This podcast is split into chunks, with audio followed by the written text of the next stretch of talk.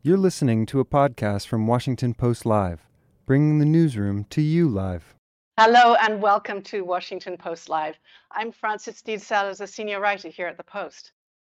Today, in our ongoing This is Climate series, we're going to be talking about Mexico's climate commitments and the impact of global warming across the region. In a little while, I'm going to be joined by Jimena Marván, who is the executive director of, of Chapter Zero Mexico. But first of all, I'm delighted to welcome Luisa Palacios. She's a senior research scholar at Columbia University's Center on Global Energy Policy. Luisa, a very warm welcome to Washington Post Live. Thank you so much, Frances. I'm delighted to be here with you. Well, thank you for joining us. And a first question, I wanted to ask you about the big picture. Mexico in uh, November at COP27 made a pledge to more than double its uh, production of clean energy by 2030. Is that an achievable goal? Well, um, uh, it is a very important goal for Mexico's competitiveness. It is an achievable goal. And it's a goal that the next administration will have to work very, very hard at uh, at completing. So it is achievable, but it requires very fast and very bold and assertive government action to make these things possible. Uh, and again, it's in the interest of the uh, government of Mexico, it's in the interest of the competitiveness of Mexico's economy, it's in the interest of Mexico being able also to channel the significant opportunities that are also coming with energy transition, not only the risks of, uh, of not being able to meet those targets. Tell me a little bit about the cost, though. I think the, there's an estimate of something like 48 billion. Is that right? I mean, it's. Uh, I think you should see it as well as uh, what are the financing needs uh, that the uh, that governments uh, uh, need to take into account when they're uh, transition their economy to a much more uh, decarbonized or climate friendly uh, type of uh, policies. So you could see that in terms of a cost.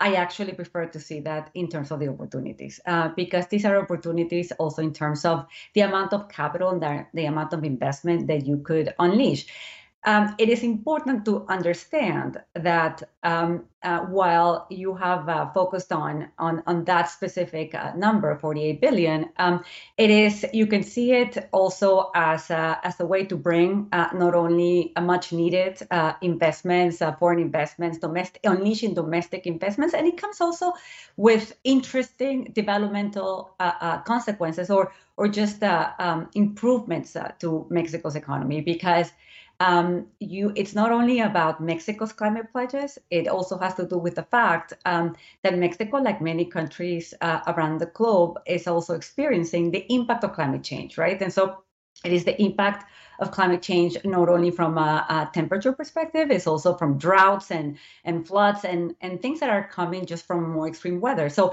it is um, I, I, think you should see that number as improving the resilience of the mexican economy in the face of future shocks let me ask you about another pledge um, to reduce greenhouse gases by 35% over the same period in the next six years. And you mentioned uh, a new president coming in, and that, of course, is in 2024. How does Mexico need to approach this election of a new president? What are the priorities here? How do the discussions have to happen?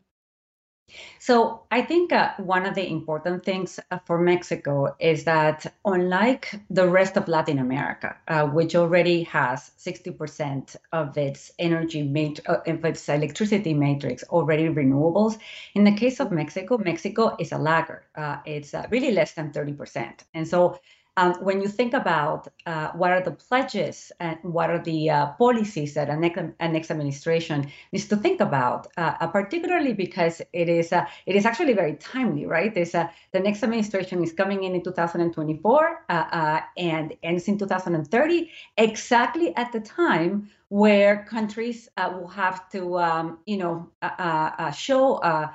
What their performance has been in relation to their climate pledges. Um, and so it the next government will be in the hook for for uh, whether Mexico was able to comply or not, and for Mexico's progress. So it actually offers a significant opportunity to the next administration to define how Mexico is going to be able to meet those climate pledges going forward, and to create a narrative around around those uh, uh, around their its uh, six year term in office. And so uh, going back to the question, um, I, you know, you do have uh, that many countries in the region are much more decarbonized in terms of their power uh, sector. That's not the case of Mexico. It's even if you look at it not only from the point of view of renewables, but non-fossil fuels in general. Um, Mexico also um, uh, is lagging behind the U.S. Uh, and mu- it's much more uh, or le- much less decarbonized than uh, than its other uh, trading partner in the U.S. Mexico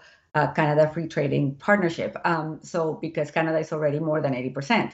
And so it is, um, and it's more also from the point of view of uh, the kinds of priorities that you need. And, uh, and the kinds of priorities have to be uh, uh, the energy sector, which in general, uh, when we think about climate pledges, because 70% globally of the emissions come from the energy sector, that's we normally equate, or there's a an important correlation between uh, your energy policy, uh, particularly in relation to decarbonization goals and climate pledges. Um, it's not in other countries. It's much energy uh, um, has a much lesser role, but in the case of Mexico, energy also is where most of the emissions are coming from, and within energy is the electricity sectors, the power sector, where the state has a, an important uh, participation. So it's this is not only about Mexico's economy, about unleashing private sector investments. It's also about the decarbonization of the public sector.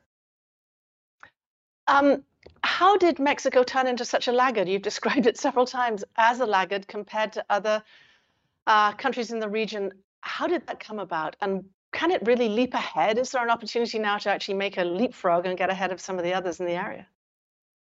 So, um, I, I, you know, it's um, so, some of it has to do with its own resource base, right? Uh, Mexico is not as well endowed with hydroelectricity resources as other countries in the uh, in the region. So this is uh, not Mexico's not to blame for that. Uh, uh, but uh, one of the things that has happened in the last decade, particularly, is is really a scaling of other renewable uh, uh, types of sources for electricity generation, which are solar and wind. Uh, and actually, Mexico is fantastically endowed for the development and the gener- and generation of wind and solar uh, energy. And so that's one of the things in which you can compensate uh, for maybe not so much being so endowed with hydroelectricity, with other kind of uh, also very, um, you know, at this moment, cost-effective ways in which you can decarbonize the power sector. So it's it's a combination both of policy and a combination of resource endowment. So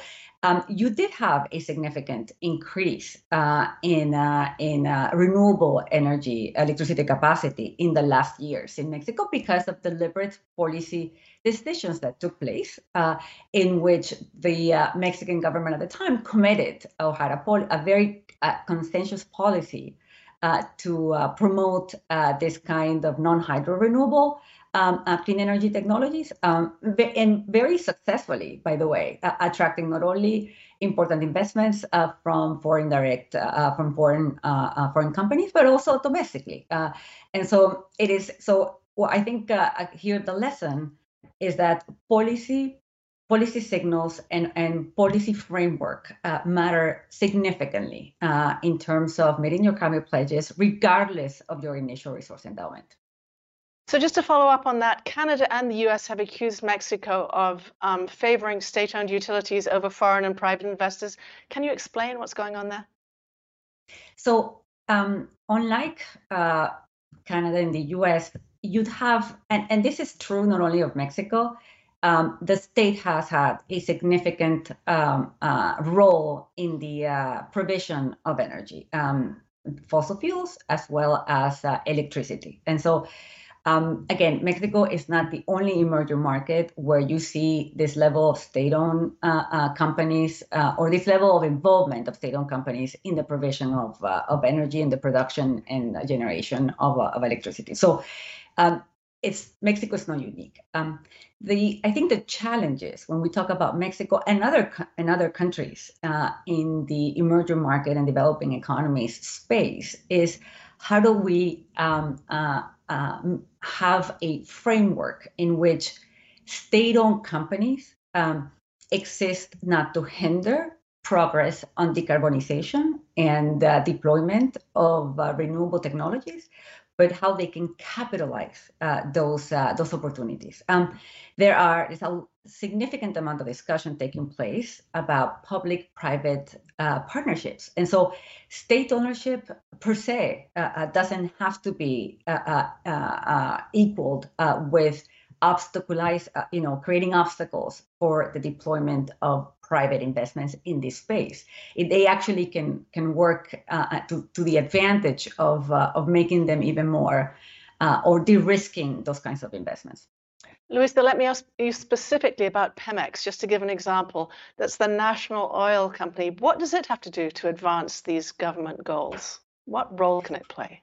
So um, the decarbonization of oil and gas industry lies at the forefront of climate pledges, right? And so, and this has to do with license, uh, uh, social license to operate everywhere. And so, this is not only a, a challenge for Pemex; it's a challenge for all of the oil and gas companies. That said, um, uh, Pemex here, the challenges that Pemex, is, that Pemex has are um, are, are more uh, seem to be uh, more important in terms of uh, dealing with the consequences of uh, oil and gas production, which is uh, not only uh, uh CO2 emissions, but also methane emissions, which have been, uh, uh, I think there's a, a consensus in the scientific community that they can be even more harmful in the in the short term than CO2 emissions. And and Mexico has actually seen an increase in methane emissions coming from the oil and gas industry. Uh, and so immediately it is in the best interest, not only globally, uh, uh, but of Mexico and Pemex specifically, to uh, um, to significantly uh, uh, decarbonize its operation. So we are going to need oil and gas investments and oil and gas production while we scale significantly clean energy technologies. Um, this is a transition that cannot really happen overnight but you have to plan so that you can uh, uh, can do this as fast as you can, uh, just because you have a carbon budget. So in Pemex's uh, specific uh, uh, responsibility, then to every single barrel that it produces that helps with Mexico's energy security, it has to be produced in the most decarbonized way possible. And therefore, it does have to shift capital resources in order to make that decarbonization uh, uh, possible. Luisa, I have a question from the audience. Um, you've mentioned solar, and this one comes from Deborah Kanarak. She's in Mexico, and Deborah writes, why isn't Mexico a world leader in the production of solar power? Is CFE, the national electricity monopoly, preventing or discouraging investments in solar?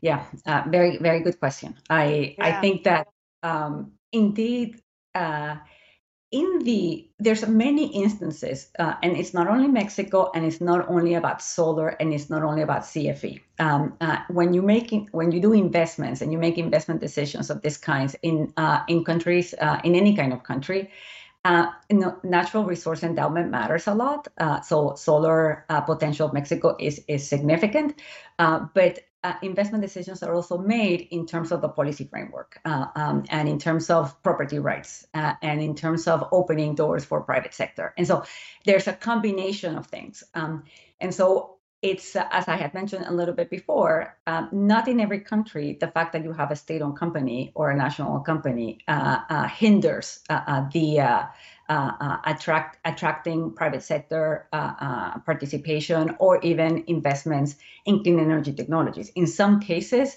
they are partnering uh, with state-owned companies. They're partnering with national companies.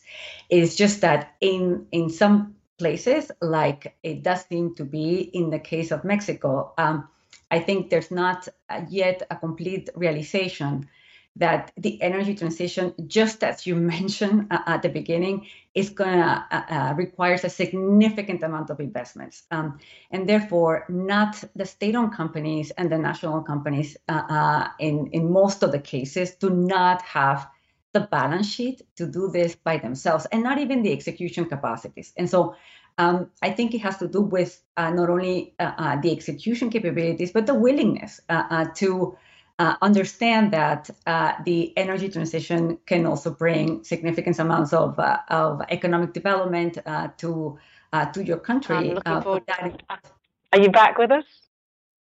Excuse me. Hi, Luisa. Yes, I'm here. Hi, Luisa, carry on. I'm sorry, we had a little hitch there on connection. I don't know where it was going on, but hello, apologies, Luisa, I lost you there temporarily.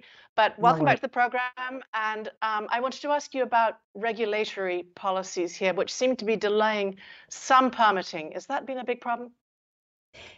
Actually, that has been a big problem uh, everywhere. Permitting. Uh, uh, so, the Center of Global Energy Policy, for example, where I work, uh, there's an initiative that just looks at non-technical barriers to energy transition. And uh, what I can tell you is that uh, um, regulatory um, obstacles, particularly in relation to permitting, are a problem for the are one of the problems, non-technical problems for uh, the faster scaling of clean energy technology. So this is not necessarily only an issue in Mexico.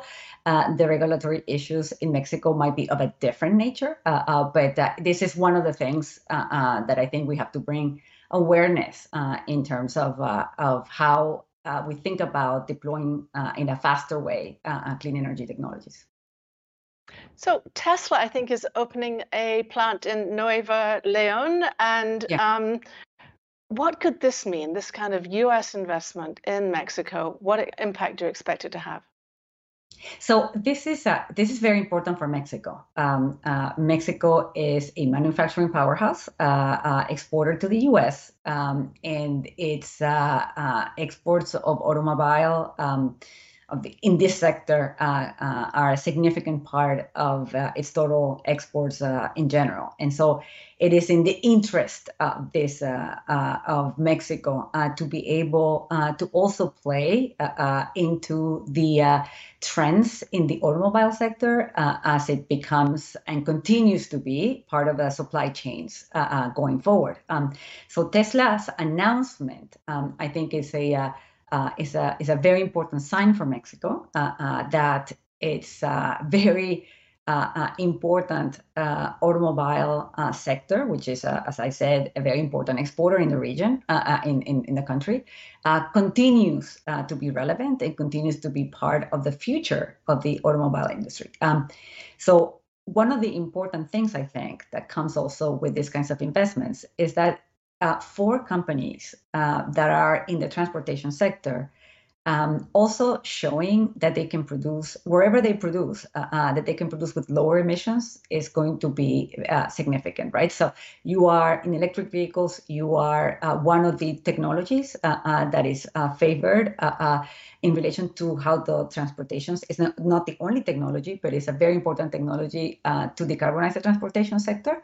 Um, so it would be these companies are actually also going to require uh, to outsource uh, their uh, electricity uh, uh, suppliers to renewables. And so, to me, it's it's also a source where pressures are going to come not only from the diplomatic discussions that are taking place within the context of the Paris Climate Accords, but you're also going to see it from companies uh, inside of Mexico that have also made pledges uh, uh, to decarbonize and that actually are going to make that a requirement uh, as they move forward and a requirement for future uh, uh, investments in the country. Luisa, we're going to have to close, but I want to ask you one last question, and that is how optimistic are you going ahead? Yes, or highly optimistic, or, or not very optimistic? So I am I'm an optimistic person uh, in general, and I uh, do think uh, that with the right incentives, uh, uh, you can uh, make significant changes. I am hopeful that the next administration and the electoral cycle actually brings to the attention how Mexico defines how it's going to navigate in, in energy transition in a much in a much more assertive way. Uh, because uh, if not, it's just going to be the cost of navigating the energy transition and not unleashing the opportunity. So I am I am hopeful uh, because it is a, it is a country that has uh, met uh, challenges in the past. Luisa Palacios, thank you so much for joining us on Washington Post Live and for ending on that upbeat note. Thank you so much, Frances, for the invite. Thank you, everybody else, for joining us. I'm going to be back soon after a short break with Jimena Marván to talk about more about Mexico's ch- climate challenges. Thanks so much. Stay with us. The following segment was produced and paid for by a Washington Post Live event sponsor. The Washington Post newsroom was not involved in the production of this content. Hi, I'm Kathleen Koch. As we just heard, climate change is having a significant effect on life in Mexico. And coming up with real solutions will take collaboration between government, business, and communities. We're here to talk about how their company is part of that partnership for climate solutions and the difference it's making. It's Hanna Nieto. Hanna is Director of Government Affairs and ESG for 3M Latin America. Hi, Hanna. Thanks for joining me. Hi, Kathleen. It's so lovely to be here with you today. Well, Hanna, you know, sustainability is increasingly a priority for companies around the world. Talk to us about 3M's sustainability strategy and, and how you're incorporating it into your business model.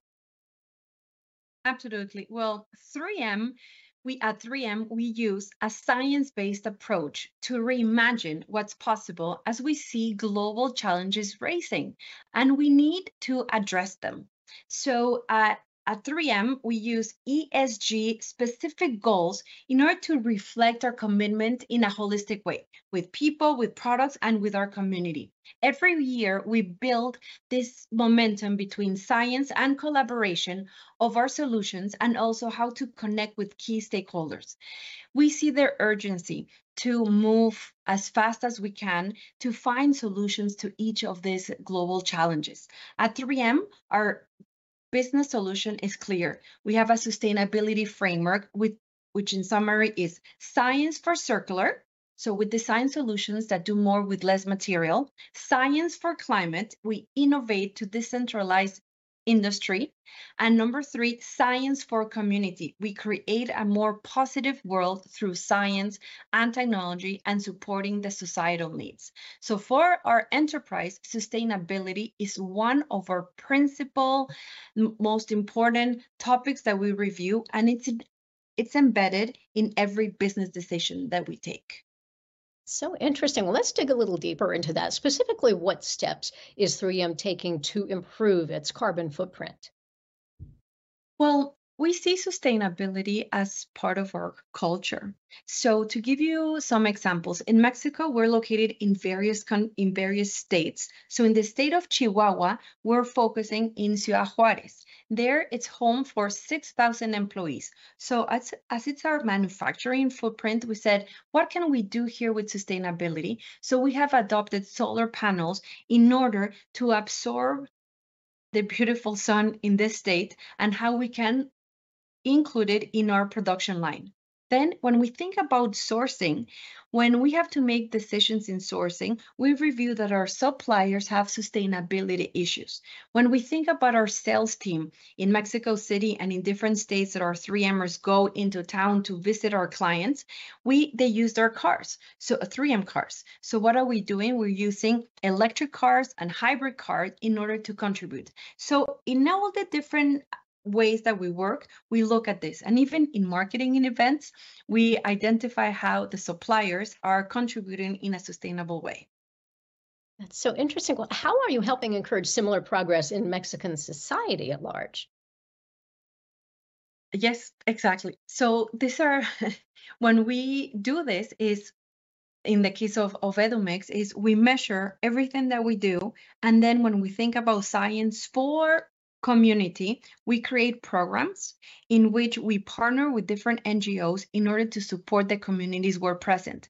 And what we focus is that these NGOs are aligned, same as 3M, at the United Nations SDGs, so Sustainability Development Goals. In this way, together, our company and no other companies that were in a specific location, we can work together and we can measure impact. So for Mexico, we've supported in this uh, past one year over 1 million Mexican lives.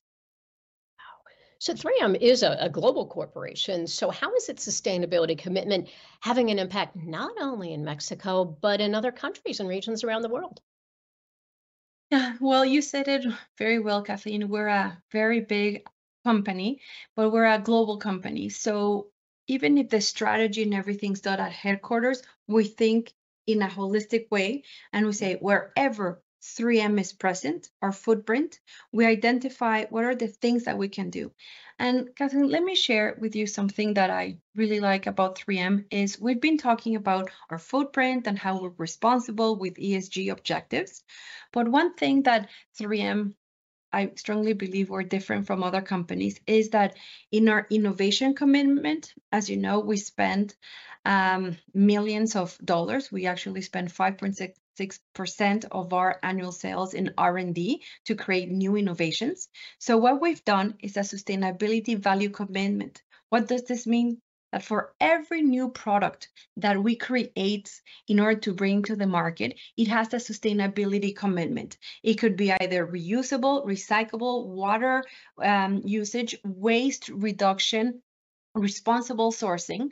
So then these new products enable our clients to adopt these innovations that are sustainable innovations so they can improve their sustainability commitment. So this is our contribution to the ecosystem so how we can work together.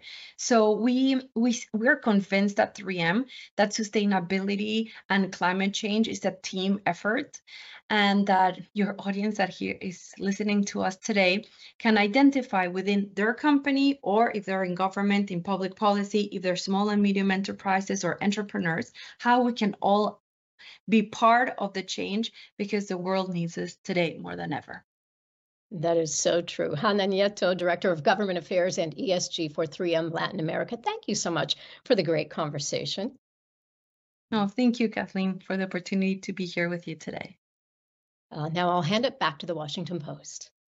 And now back to Washington Post Live. Hello and welcome back to Washington Post Live. For those of you just joining us, I'm Frances Stead Sellers, a senior writer here at the Post. I'm now joined by Jimena Marván. She is the executive director of Chapter Zero Mexico.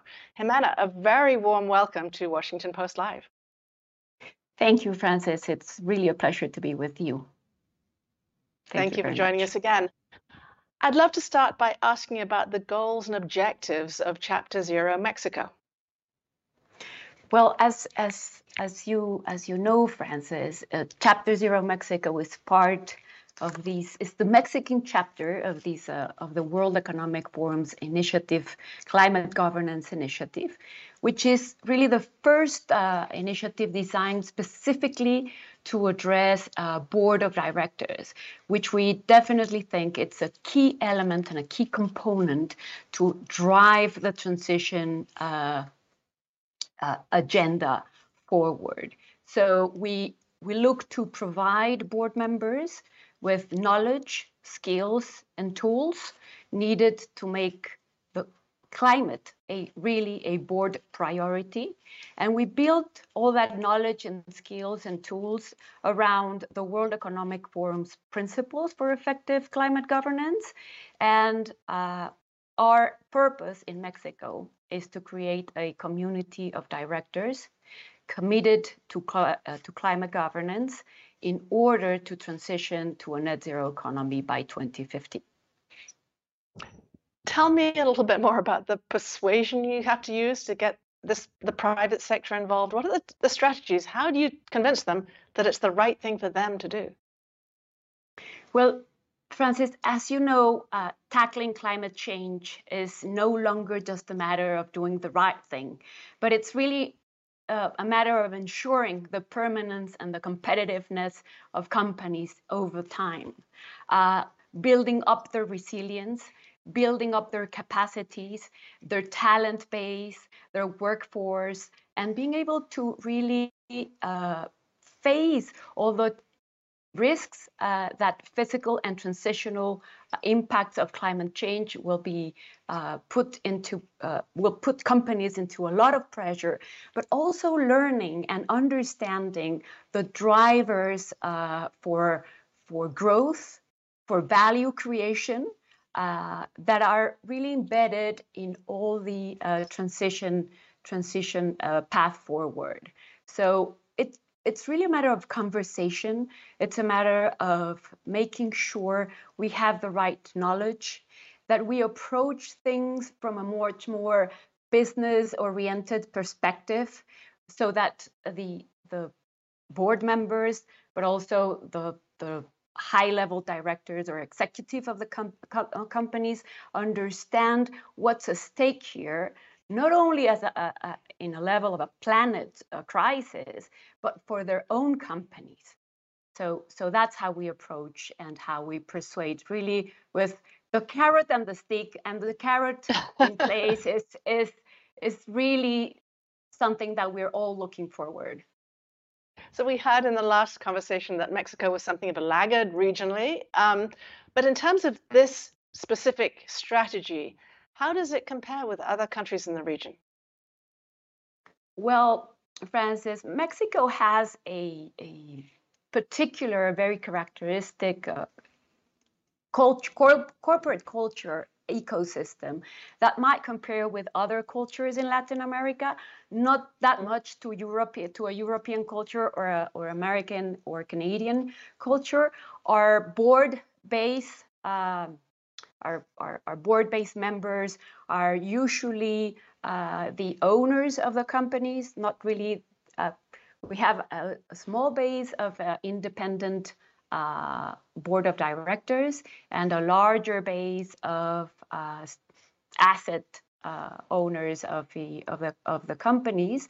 So it it it makes it a little bit more challenging because we really need to go deep into the corporate culture of the country but also makes it uh, easy to navigate in sense in, in, the terms that we do understand uh, and that's why we set up a chapter in Mexico. We understand the culture. We understand what drives business, uh, uh, the business community in Mexico, and we understand how to help them navigate uh, these uh, transitional uh, challenges, carbon net zero carbon challenges. So, so going into into really understanding the way the Mexican business community works and needs their needs, the capacities they need to be building, the drivers on upon which they take decisions, really could uh, and and help us uh, be a much more effective partner in the transition as an NGO. So, Mexico, of course, is a big producer of oil and gas. How do you persuade those companies to move away from the products that they have done so well producing? Well, really, Frances, is it's a matter of education, a lot of education, a lot of persuading, uh, as as uh, Luisa said, well, building the public policy and the regulation around those big emitters. Uh, but also, we have these other uh, big and important examples in Mexico of other global companies that uh, work and are, are, are, important players within the hard to abate uh, sectors like the construction uh, sector or the cement uh, sector or transportation sector that are really ahead of the curve. And globally they are becoming leaders in in in this uh, driving this transition. So so we need to understand that Mexico it's not all about bad news and it's all not about good news and that the difference and uh, among the level of maturity among big players is is uh, it's it's really not not symmetrical. There and we need to work with those that have not reached this level of maturity and that have not understood yet the importance of uh, coming up with innovation with best practices and understanding that the future of business should be built upon new business uh, models that create value around decarbonization, around circular economy. So it's a matter of building up a strong business case for these players. Jimena, Mexico's geography leaves it vulnerable to extreme weather events, many of which can damage the power and infrastructure as well as transportation. Do you think the country is prepared for those challenges going ahead, even if it, as it's trying to play catch up on these other issues? Well, the thing in, in, in Mexico, Frances, is that um, apparently it's like we are prepared, but when you go and deep, you, you, you take a look uh, uh, in a deeper sense into our infrastructure, into our uh, transportation infrastructure, our power infrastructure, our oil and gas infrastructure. Uh, it's, a, it's an old infrastructure so far. So we need to make to, to really understand that uh, and, and use that as a, as a driver to accelerate uh, the green economy in Mexico, uh, just as as uh, perhaps in a, in a different in a, in a different level and with a different uh, uh social perhaps focus, but we we need to do something around the idea of building up a green growth agenda that really make our, our infrastructure, our, our current infrastructure, really resilient for the impacts that we're going to face uh, due to climate change. Because uh, because we're not that prepared, I would say. But there's there's room for it. And we're already there, right? Let's take specifically the kinds of um, droughts uh, and water shortages faced in the north of Mexico over the past year. What did you take away from that in terms of how you have to prepare moving ahead? Well, what we take, uh, what we take about that, Frances, is really the roadmap for uh, carbon uh, transition in, in Mexico. And we need, really need, need to make sure that our boards the, the, our, our stakeholders or the, the people we're working with understand that there's a lot of value in the, this net uh, zero uh, strategy. And they have to estimate their footprint at a strategy level. They need to understand their climate risk and exposure. They need to define uh, their net zero business model, which is really important because it's not only about having a couple of initiatives or strategies around uh, mitigating CO2 emissions, but it's really about building a new business model around net zero. Uh, they need to shape their offsets and, and, and removal strategy and definitely set ambitious uh, targets in order for them to move as as you may know, Frances, uh, SBTI, Science Based Target Initiative, around the world, yeah. almost 5,000 companies have already are already taking action. In Latin America, that accounts for 139 companies, and in Mexico, we're just 28 companies working under science-based target uh, uh, under this science-based target initiative. So, so we really may, need to make all these uh, hard pressures, physical pressures, transitional pressures, and risks part of the driver to to look uh, and to foster uh, growth in a different way. Are there any specific government policies you could name that have help are helping to combat climate change? Well, uh, oddly enough, Mexico has a strong regulatory tra uh, uh, tradition in its environmental and climate uh, and climate uh, areas. Uh, we were the first country back in 2015 to have a holistic, really integrated uh, climate change law, where we set we set very ambitious targets that are now being iterated or, or recovered through the through our latest NDC that we we, we submitted at the COP27. Uh, and through that, really, I would say, robust uh, uh, climate framework, a lot of uh, tools, a lot of infrastructure, and fundamentals uh, uh, tools, I would say, help the country to move forward. We have a national uh, climate uh, change institute that it's really a think tank for all these matters. We've been very good at understanding uh, at a geographical and uh, uh, level the impacts the physical impacts and the vulnerabilities of mexico so we've been very productive at setting up the policies for a much more aggressive adaptation um, strategy, uh, na- nature-based mitigation strategies as well. Um, but we still have to prove ourselves that in the implementation, we are aggressive enough. Another piece of legislation which is very important for these, as Luisa said, that we are a heavily uh, relied oil and uh, fossil fuel energy uh, and and power uh, based uh, uh, country is all the all the the changes around the energy framework which defines as well a transition energy uh, law that we should find there the, the incentives that we need to move uh, forward. And we, in this administration specifically, Frances, the Ministry of uh, Finance has been working pretty hard, and I would say with with a lot of uh, of, of um, putting a lot of effort and talent into it, into a much more robust uh, financial uh, uh regulatory uh, framework for sustainable finance.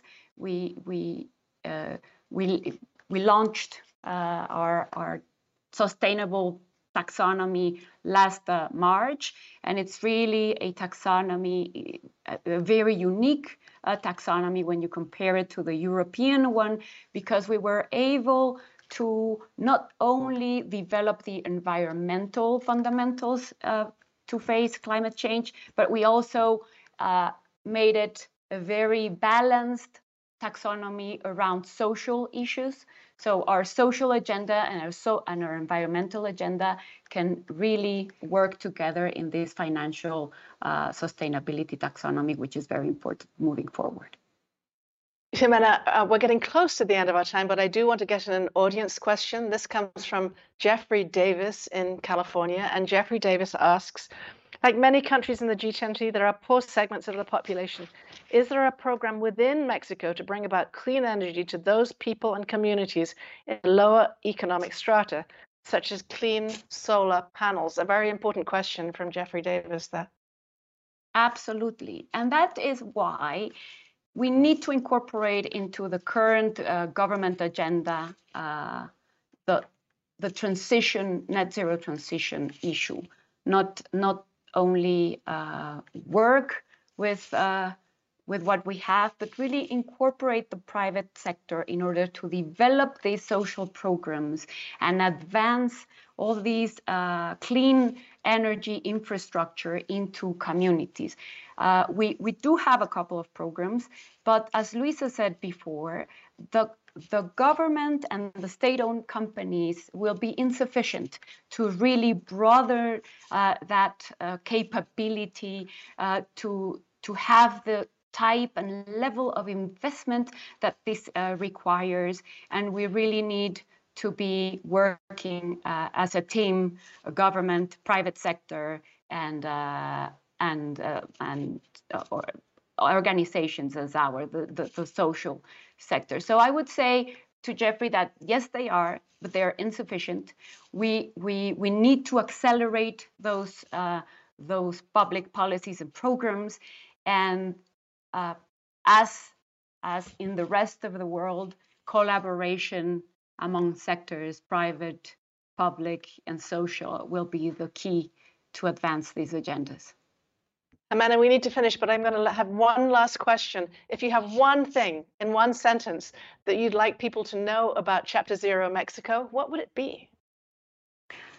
Well, that we are, the main idea is really to get the information for, for that board members need, build up the knowledge and the capacities, and help them not only design but drive a climate agenda uh, with best practices that could really make their, their companies thrive in these challenging era. So uh, look up for us in, in our website, Chapter Zero uh, uh, Net MX, and just feel free to contact us. We're here to help building these. Great goals, Jimena. Jimena, thank you so much for joining us on Washington Post Live. Thank you, Francine. A pleasure being with you. Thanks for listening. For more information on our upcoming programs, go to WashingtonPostLive.com.